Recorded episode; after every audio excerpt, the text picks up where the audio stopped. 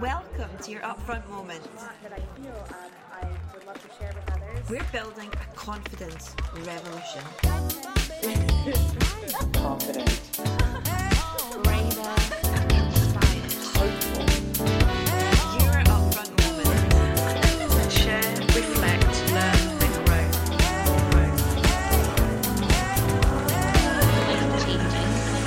Here to change confidence, not women. Hi, friends. Welcome to this week's Upfront Moment. This week I am joined by Cate Sevilla, who is the editor in chief of HuffPost UK and the author of How to Work Without Losing Your Mind. Cate has over 15 years' experience in digital publishing, including time as head of editorial at Google Arts and Culture and the founding managing editor at BuzzFeed UK. She published her first book in 2021 how to Work Without Losing Your Mind, sharing an unflinchingly honest account of her experiences with bad bosses, time spent crying in the work the hell and humiliation of her working life, but most importantly, she shares the solid self belief, sage advice, and hard won lessons that got her through. In this conversation, we talked about work, identity, the power of therapy, the cultural differences between the UK and the USA, and the power of explicitly asking for what you want and need. I hope you love this conversation. Let's go! Good morning, Cate. Welcome to Upfront Moment. It's so nice to meet you. How are you today? I'm really well, thank you. Thank you so much for having me today. You are so welcome. So tell us all, who are you and what is your work all about? And I'd love to know about your book as well. Yeah, yeah. So um I'm Cate. As you can probably tell from my accent, I'm not from the UK. I'm from California. I've lived in London for about 20 years almost now, but I still sound like this. And I am the editor-in-chief of HuffPost UK. And I also wrote a book called How to Work Without Losing Your Mind. I've had quite a uh, squiggly career, as you say. So, yeah, I've I've learned quite a lot, particularly over like the last, you know, since I've lived in the UK about myself, mental health, the work that I do. I predominantly kind of have worked in digital media and digital publishing, which is an interesting industry to be in, particularly in a cost of living crisis. But yeah, that's that's kind of me. Oh, and I have a, a two and a half year old little boy and I'm still very much in the early days of learning how to have a small child and work full time as well. Yes. Which is the biggest project of our lives, right? Trying to figure that one out. Absolutely. Absolutely. It is a wild, wild thing. So you left California where you were born to come to London to marry a British man that you met on MySpace when you were 20. So I am um, I have lots of questions about this. Like where did where did the confidence to follow your heart and make such a bold move come from? Yeah, on paper, and I guess it was just pretty mad. We had met on MySpace when, gosh, what year was it? It was like 2005 i think we met and like that was like in the very like infancy of social media and skype was just a thing like it had just launched so we could talk that way but yeah it was a big big change but i don't think at the time the kind of the wonderful thing about being so young is that I didn't really fully grasp the gravity of such a change. It didn't even occur to me until I was in therapy about, you know, seven, eight years later that like the cultural differences between the UK and the US are so big because you're kind of led to believe that, okay, we more or less mm-hmm. talk the same. And obviously, we came from England and moved over. So it's like you think that there's all this connection. And really, there are some really big, big cultural differences. But yeah, to be honest, I think I was just blinded by lust and love desire and wanted to so desperately uh, be with ian who's my husband and i growing up i always i wouldn't say i was an anglophile but I definitely had a kind of questionable amount of interest in the UK and in England and had socks with the Union Jack on them when I was 10 like what like I grew up in northern California. Like what was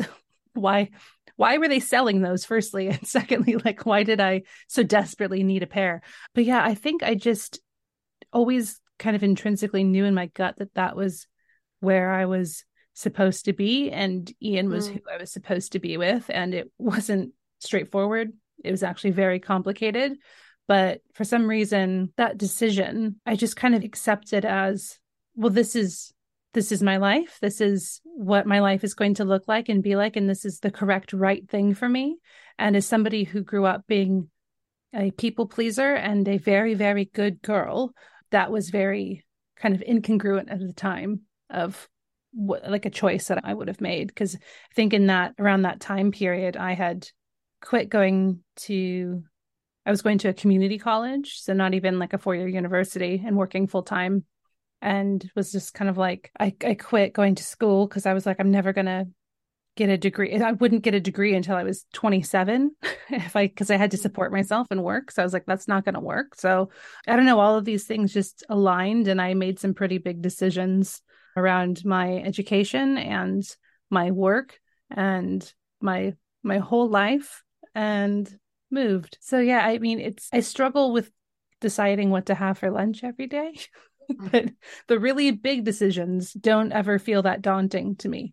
It's funny, I, I share that trait, and it's something that me and my partner have talked about where, you know, moving to Sweden in the middle of a pandemic with a two year old, like even now on reflection, I'm like, that is such a huge, crazy ass decision. It's huge. But even now, it doesn't feel that way. Whereas we, you know, our friends make fun of us because it took us like four months to buy a rug for our bathroom because we were so We're the we same. It's did I not it. agree on this rug, and it's like, oh, but should we run a marathon? Yeah, let's do that. Let's train for a marathon whilst we have a four-year-old. Like, and that decision felt easy. So I'm sure there's there's some there'll be some scientist out there that's I bet there's a name for that this thing that people have where the big hard decisions feel easy and the small ones feel really difficult. But I'm definitely with you on that Yeah. one. And I'd love to know you mentioned the kind of the differences and the cultural differences between the UK and the US. Is there anything that jumps to mind in the context of confidence and women at work and you know the the kind of gender stereotypes and the cultural norms we have around, as you mentioned, like women being people pleasers and the kind of good girl narrative. Are there any differences or kind of anything that comes to mind for you between the two cultures there? Yeah, no, that's that's really interesting because uh, I actually have like predominantly worked for American companies in Mm-hmm. the UK. I when I was in the US, I worked in cafes and at Starbucks and ice cream shops. I didn't have like an office corporate job at all or writing job at all when I was in the US. So my only kind of experience of corporate life of having a 9 to 5 is from being in the UK and almost exclusively with the exception of a couple startups working at big American companies that are then, you Mhm. know, opening a new building in the UK, a new office. So my view of it is probably a bit muddled because I would say while I sound American and I think so much of like my core behavior and probably my view on the world is very much based on the first, you know, 20 years of my life being spent in the US, but I feel like more culturally in my day to day and the way I speak and the way I respond to emails as being more British. And it's interesting what you're talking about stereotypes.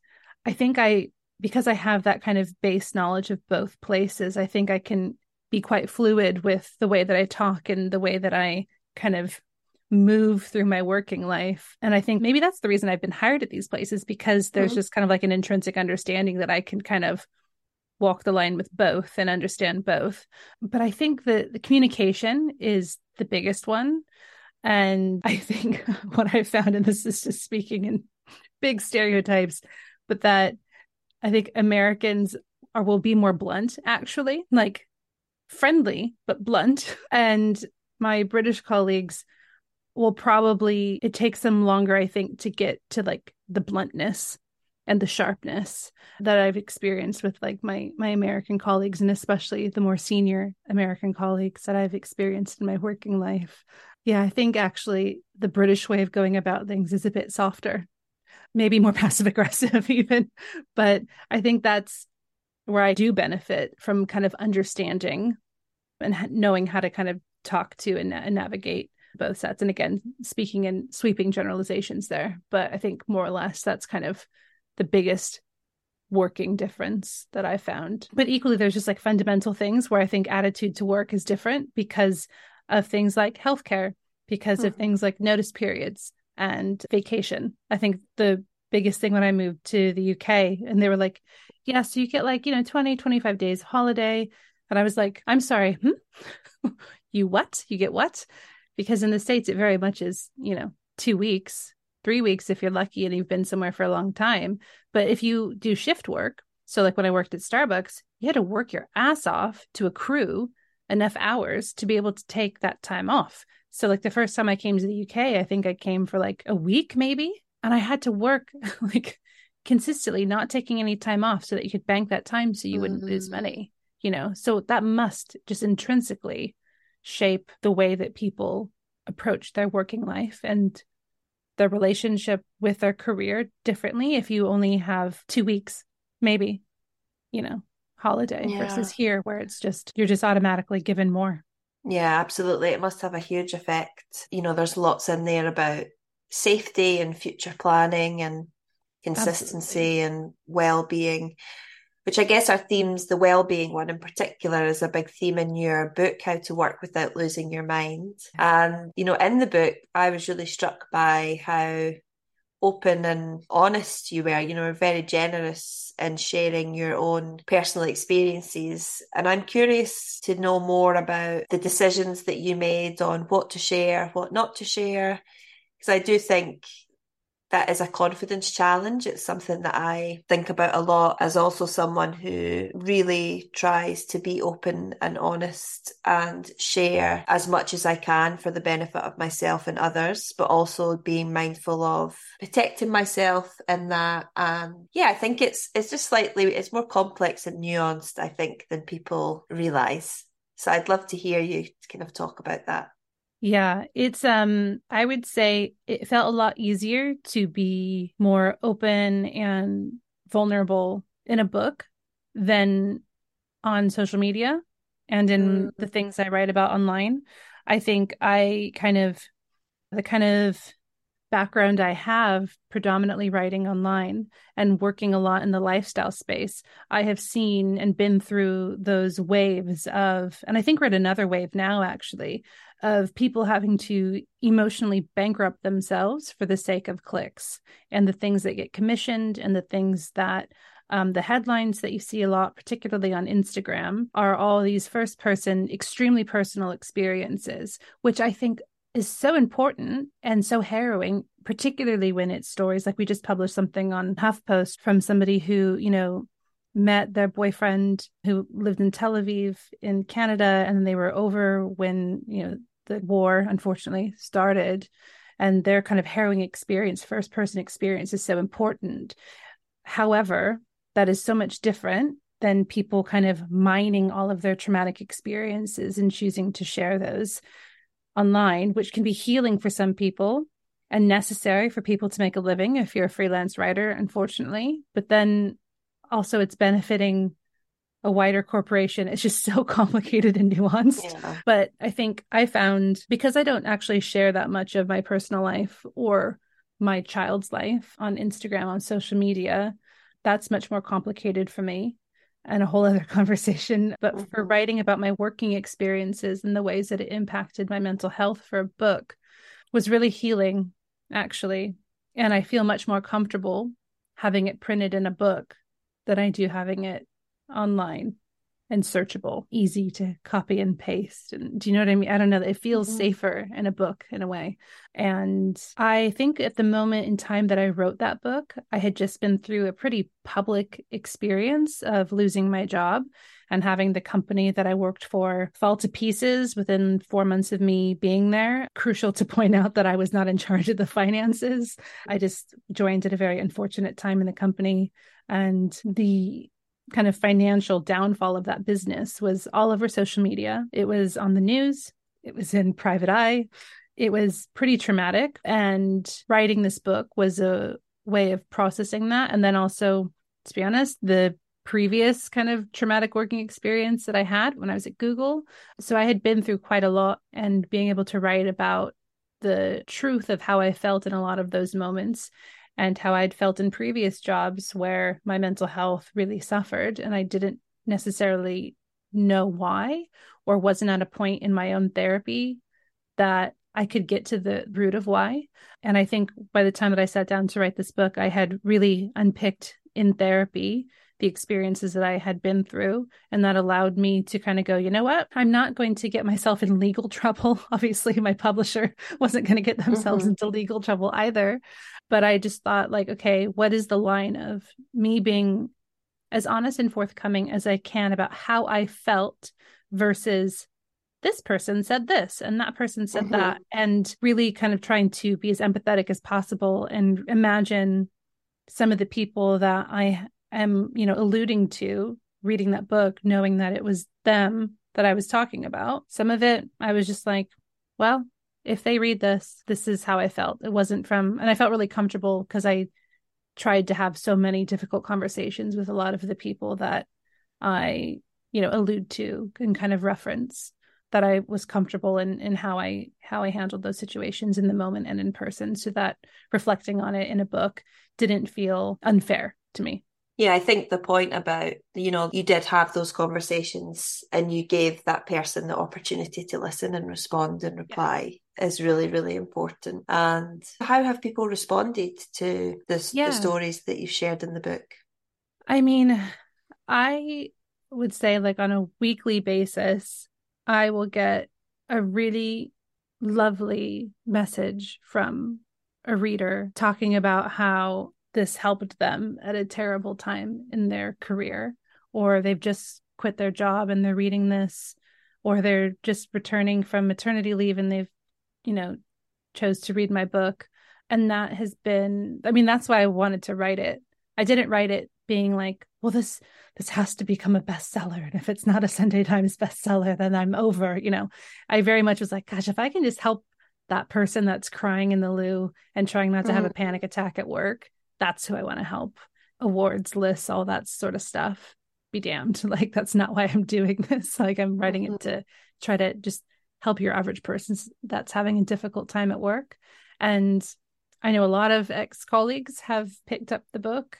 I don't know if some of the more difficult managers that I've had in the past have read it, but the the feedback that I've got from people who have worked and kind of lived through some of these situations with me has been really lovely and affirming. I've not got any hate mail from from many of my ex colleagues yet, but you know, there's still time. There's still time. I'd like to know about your journey of writing a book because it's something that I would love to do one day. I know there's lots of people listening who would one day like to write a book, and you need a lot of self belief, I think, and a lot of confidence in yourself and and your knowledge and your ability. Talk to me about your kind of confidence along that journey. Was there any moments where you had a crisis of confidence? Were there things that really boosted you as you went through the process? What did that look like? I mean, from, from a confidence perspective, writing a book is just if you need to beep this out, you can. It's just a clusterfuck. it's like it really is just so exposing. And I think I can't speak about fiction as I've not I've not written fiction yet, but at least the process of writing a nonfiction book, it's like it's a complete it's such a vulnerable thing to try to get an agent and i'm very privileged in the jobs that i've done that i'm connected to other writers other authors who very kindly can help me make connections with you know other other agencies other agents but even just doing that the process of just trying to get an agent is like god like you really have to believe in yourself and kind of like reread your own cv and reread on paper the things that you've done and the experience that you've had as a kind of reminder to yourself of like, oh no, like all the shit that's going on in my head is not necessarily the truth. The things that I've accomplished, the roles that I've had, my experience, that's the truth. So even just getting that, getting an agent is terrifying.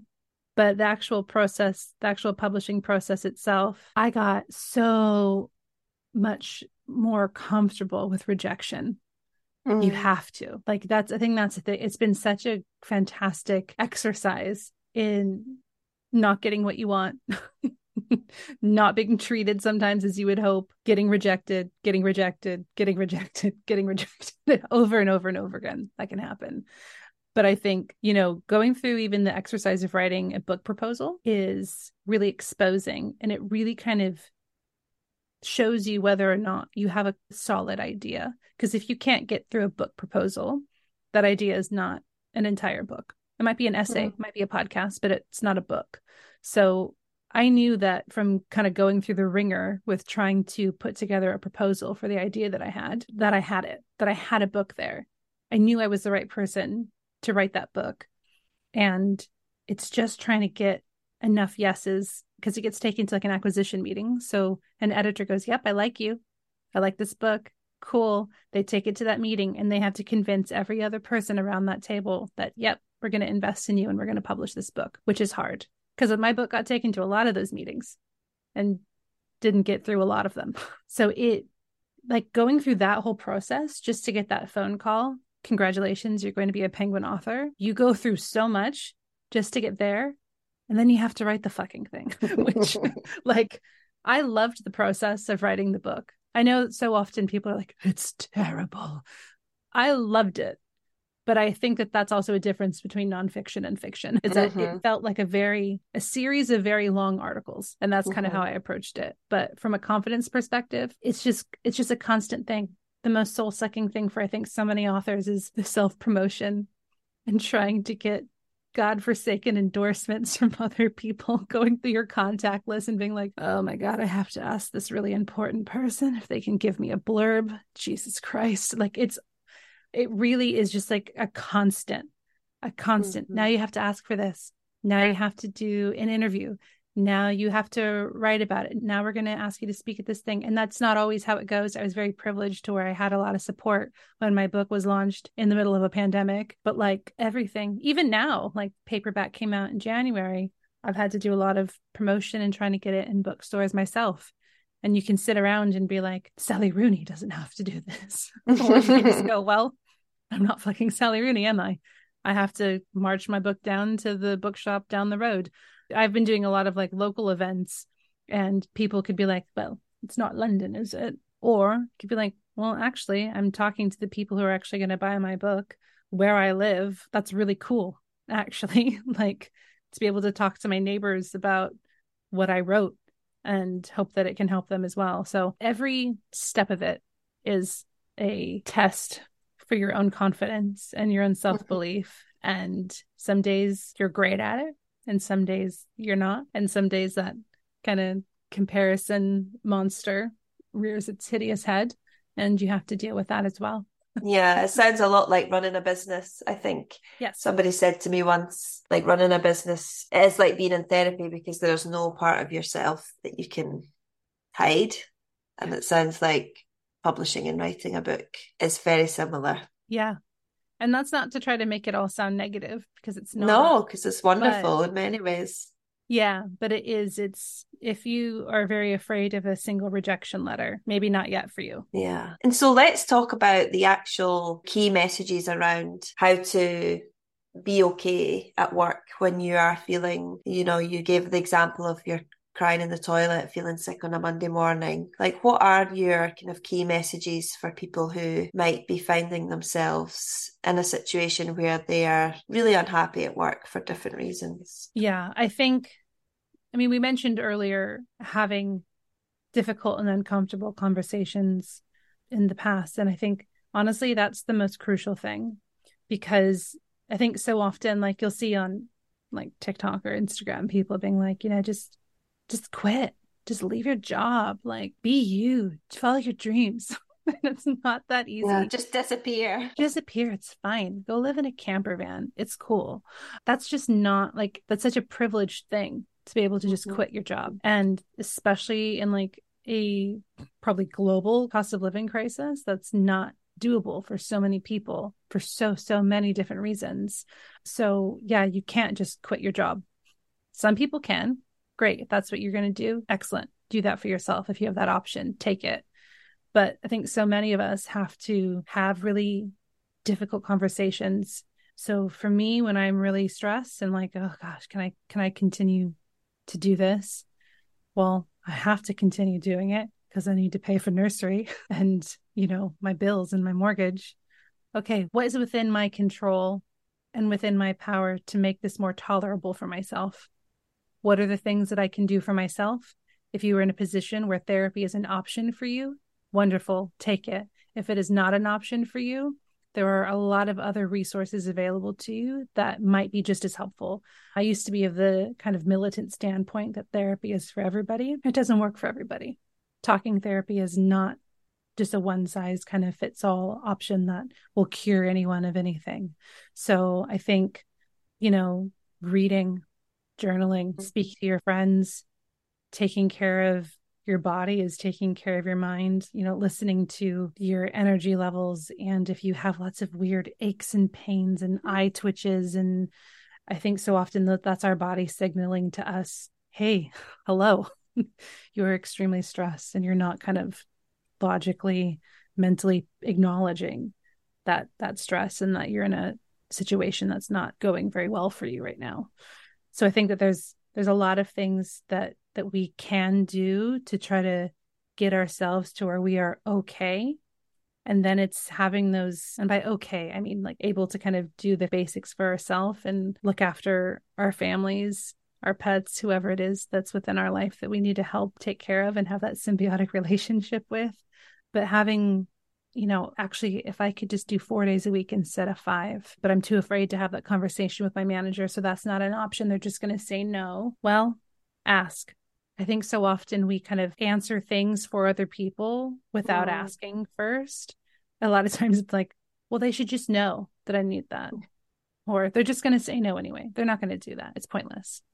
Well, ask. You'll be surprised a lot of the times when we actually ask for help and be very explicit in what we actually need and what we actually need from our manager, our organization as a whole, our colleagues, the people that report into us, we will be pleasantly surprised more often than not. So I think the main, biggest, biggest thing that I would want folks to take away from my book is having difficult conversations, the importance of that, and the importance of exploring your own relationship with your job, your relationship with success, your work ethic, what's behind that, and what do you actually want from your life, your real, real life that work is a part of, because that can kind of give you perspective on why it is that you are in a corporate job or why you're not able to switch industries. I think getting to the root of what it is that you want gives you that perspective for your working life, your career, your relationship with your career.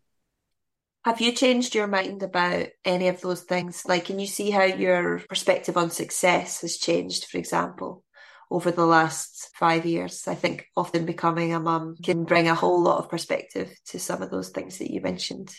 Yeah, I think I I did a lot of work and I did a lot of therapy before I had my son.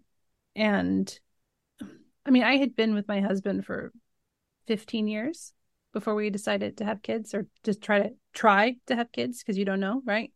And I don't think I would have made the decision to that yes, we're ready. We would have made the decision, not just me, obviously, but for me becoming a mom and doing mm. the physical initial part of it, right? Was like I was in a much better place with my career and the way I felt about it. And the change for me wasn't so much like, oh, I'm going to have a, a child and it's going to derail my career. Like I had already had my career kind of derailed for me. I had already made different decisions. I thought, okay, I'll continue to write another book. I will have my son in nursery part time so that I can have meetings and do my podcast interviews. And because I had a podcast at the time, and what other opportunities kind of come around, and then I'll write that second book. And my life was going to be very domestic and at home and creative and that was what I envisioned for myself as a part time working mom. And then the biggest shift came when the opportunity to be the editor in chief of HuffPost UK came knocking and was very persistent from my manager who recruited me because I was like, no, leave me alone like several times. And when it became clear why they wanted me to apply for this job and to speak to me about this job. And when I realized oh, actually, shit, I really want to do that. But that's that's not the plan. I think that for me has been like the biggest test of what I wrote in my book and the biggest test of my own relationship with work and how I view success, my relationship with creativity and just my overall identity. I think work, and especially for women who have children, like I needed to work, and work helped kind of put myself back together from a really difficult time of having a baby in a pandemic and uh, having quite a traumatic delivery. And my dad died a couple of days after my son was born. And work for me and getting back in that routine and suddenly working five days. My son is at nursery five days a week, and my husband and I trying to balance all that and figure out what that looks like. That's been a real test of all of the kind of anchors of perspective that I've built for myself. And it's still a process. I think that's the biggest thing is that we never just like everyone knows this, but we like forget it. Like you can figure it out and then suddenly be like, wait, what the fuck? and not have it figured out all of a sudden. Yeah. having to kind of relearn and re-remember like my husband so many times has been like perhaps read your own book. Perhaps go back and look at the thing that you wrote and that and i'm like oh yeah. And like i have and i've had to remind myself so many times. It's nice to know that I'm not the only one that sometimes my partner will say the same thing to me, like, huh, I think I know a course that could help me with that. I feel like there's a podcast that you should definitely listen to. And that's the thing. I think there's no there's no destination, there's no end point with this stuff, is it? no it's a constant test and stretch of our identities and our mental health and being alive is hard you know Being a grown up is tough. Oh, it it's true. But also being a toddler is really oh, tough. As you are living and breathing at the minute. I read such a funny thing on Instagram, it really made me laugh last night where it was saying, picture the scene, you know, you've had a long lie in a lovely fresh bed. There's fresh snow on the ground. Your mum's just made really lovely hot cinnamon rolls. But because you're three, you're blind with rage. I saw my husband sent me that and we laughed so hard. I saw another one like it said, I can't remember what it said. Oh yeah, it was like childhood is so wonderful and it's awful because you can't remember what an easy, soft, lovely time that you're actually having, but because you're filled with rage that you had to share like your coloring book with your sister or something. It's like it's so true. Like the amount of rage, but I like I I get Mm. it. I'm like dude, like I struggle to regulate my emotions at the best of times. Like they can't. They also struggle to communicate. They also don't Mhm. know what a lot of stuff is. They can't reach anything. They can't just go get the stuff that they want. And you have someone bossing you around all the time, basically telling you the opposite of what it is that you want to be doing. Like you would be pissed, wouldn't you? Bless them. It's so funny. Okay, so I have one last question, which I ask all our guests on the podcast, which is when Upfront achieves our mission of supporting a million women with their confidence and their self belief, how will the world be different from your vantage point? The first thing that comes to mind is that it will be softer. I mean, there's there's so many awful, awful upsetting things going on, particularly at the minute in the world. And you just have a lot of really angry men in charge, really angry men who having a son now, I think about the world differently. And I just think that things if you guys achieve your mission, that we will have more patience and things will be a bit softer and more empathetic and more space for feeling and healing and that that will hopefully help fix some of the very awful things that are happening from very broken men and broken systems. Yeah, a softer world is the world I want to live in. same. Sounds cozy. Well, thank you so much, Cate. It's been a pleasure to have this time with you. And we will put a link to your book in the show notes so folks can get their own copy of How to Work Without Losing Your Mind. And wish you the very best of luck with your toddler adventures. Thank you. Thank you for tuning in to this week's Upfront Moment. Before I say goodbye, I want to remind you to follow Upfront on Instagram and join the other 5,000 women all over the world who get our weekly newsletter.